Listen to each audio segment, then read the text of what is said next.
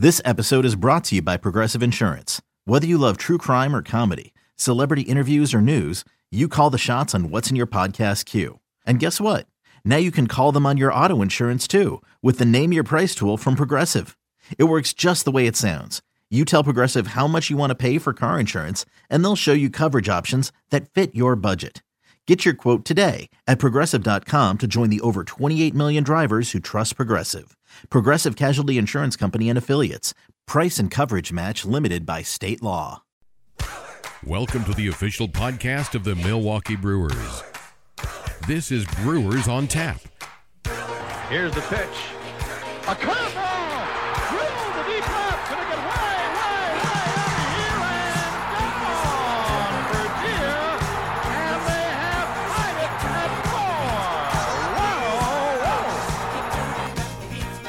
Time to tap the keg with Lane Grindle. Well, hello everybody, and welcome to another special edition of Brewers on Tap. It's our hot stove edition, and a lot has gone down over the last couple of days. Everybody knew that Monday was going to be an eventful day in the world of Major League Baseball with the non-tender tender deadline, essentially, where teams had to make up their mind if they wanted to tender a contract to those players or not. And for the Brewers, with their arbitration eligible players, uh, a lot of decisions were made. But perhaps the bigger news of the day on Monday was the fact that uh, not just the Brewers deciding who to tender and who not to tender, but that Mike Moustakas has signed with the Cincinnati Reds. Now, a couple of weeks ago, Yasmani Grandal signed with the Chicago White Sox. That wasn't a, a huge shock.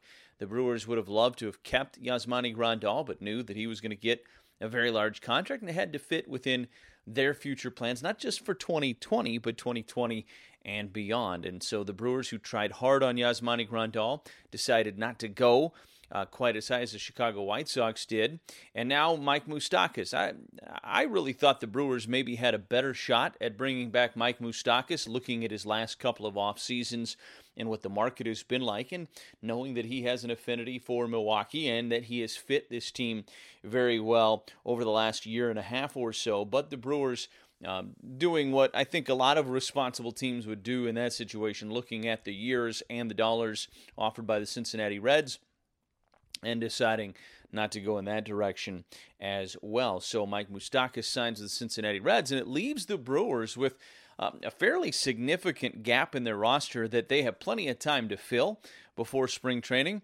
But it essentially leaves the front office with quite a bit of work to do here, with the winter meetings, of course, being on the horizon.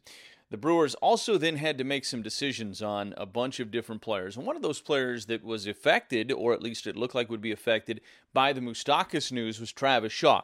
If the Brewers felt good about bringing Mike Moustakas back, you figured there might be a chance they would non tender Travis Shaw. If they couldn't bring Mike Moustakas back, well, maybe they tendered Travis Shaw and give him a chance at a rebound season. But uh, a lot of communication throughout the day, according to David Stearns, between Travis Shaw and his representation and the Brewers.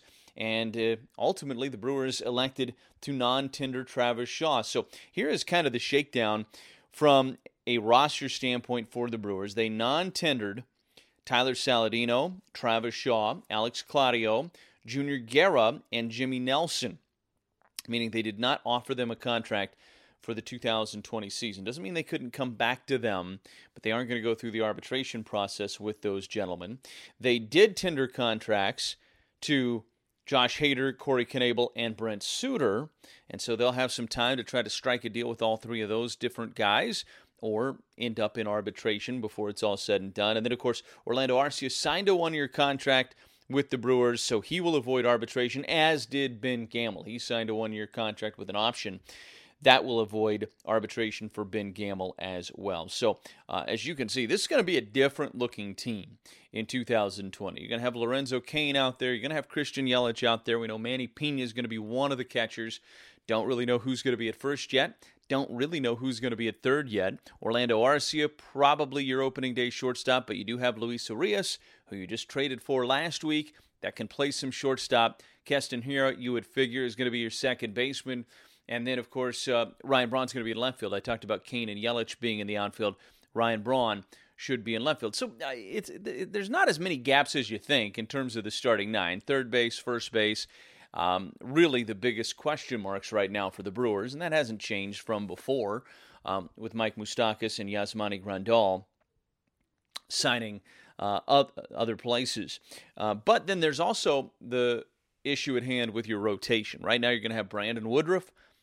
At least on paper, you would figure Brandon Woodruff has a pretty good chance to be the Brewers' opening day starter. And you figure Adrian Houser is going to be in that rotation as well. Beyond that, um, that's going to be hard to figure out to, uh, right now. I think there is definitely going to be some additions from the outside. Who those additions are remains to be seen. Eric Lauer, of course, probably figures into the mix now in the Brewers' rotation, at least as it stands today. Does Brent Suter figure into the rotation, or is he a bullpen guy?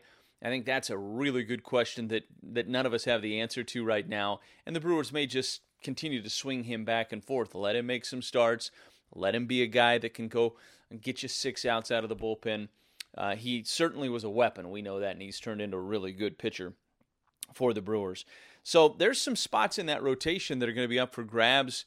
And uh, do the Brewers go add an arm or two via trade or via free agency? One would think they'll at least add one, maybe two arms um, in that starting rotation before it's all said and done. They may add an arm from a bullpen standpoint too. And you know, this is going to be a year where it, it, could be a big year for a Freddie Peralta or a Corbin Burnes to take a step forward and get themselves back into the mix in that bullpen. Remember how good they've been at times. Corbin Burnes was so good in 2018.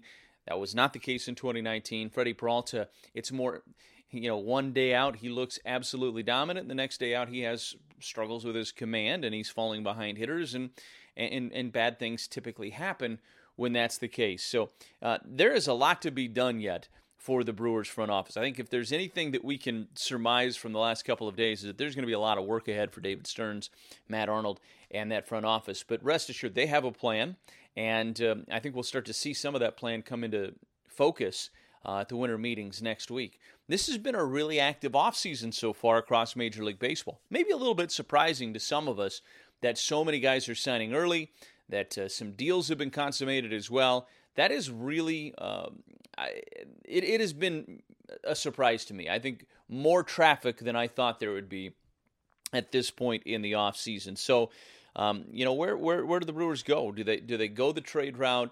Do they move other pieces around? Uh, I, I think a lot of people look at right now, and it's easy to go, "Oh, all these guys from last year's team are not going to be here next year. What you know, what are we supposed to expect? What what are reasonable expectations? I'm just gonna I'm, I'm gonna lay this out there for you. You still have an all-star starting pitcher in your rotation that's going to head that rotation. A young arm and Adrian Houser that that came along as the season went along. Maybe a Jordan Lyles comes back. Who knows? We'll see. But so you still have the front part of that rotation for the Brewers. You still have a bullpen as of right now that looks really good. You get Corey Knebel back, he's going to be healthy. You got Josh Hader in there, and if you can get one of two between Peralta and Burnes to step forward for you, if Suter's in that bullpen, you got some pretty good pieces there to start with. Ray Black is a guy that could take a step forward too, from a bullpen standpoint. So I think it's a strong bullpen. It's a rotation that is incomplete right now before the Brewers put the final pieces together there. And then when you look at the lineup, you still have Christian Yelich, Keston Hiura, Ryan Braun, Lorenzo Cain, Orlando Arcia, who obviously from an offensive standpoint, the Brewers are hoping will take a step forward in 2020. But you still have most of the key pieces of that lineup back, save for Grandal and Moustakas, and those are big pieces.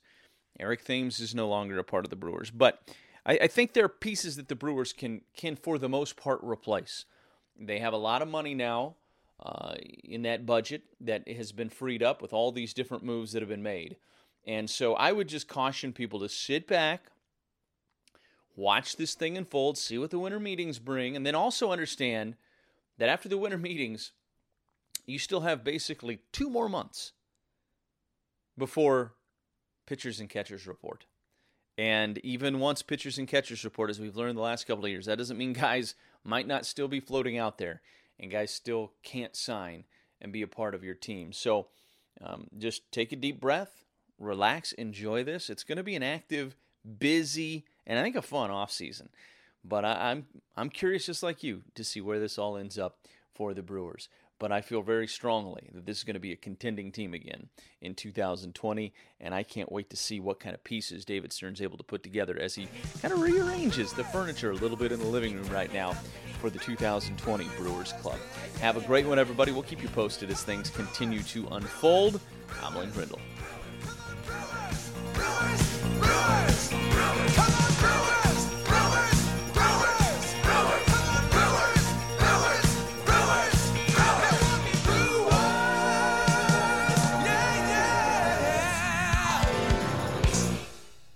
Hey, Rob Bradford here. You guys know I'm always up for a good MVP story, and one of the best stories is Wasabi Technology. Wasabi is the world's hottest cloud storage company, and it's become the go to provider for professional and collegiate sports teams, including 20 Major League Baseball teams like the Red Sox and NHL teams like the Bruins and Vancouver Canucks. Even the Liverpool Football Club is getting in on the Wasabi action. So, why is Wasabi the MVP? Well, Wasabi was purpose built to free businesses from skyrocketing storage costs and unpredictable transaction fees that the Amazons of the world are charging. In fact, Wasabi is up to 80% less than those hyperscalers and doesn't charge a cent for businesses to access their data. From Wasabi's AI enabled intelligent media storage, Wasabi Air, to the industry's only cloud storage service with triple protection against cyber criminals, data deletion, and ransomware, Wasabi's taking the lead in driving innovation in data storage and helping sports teams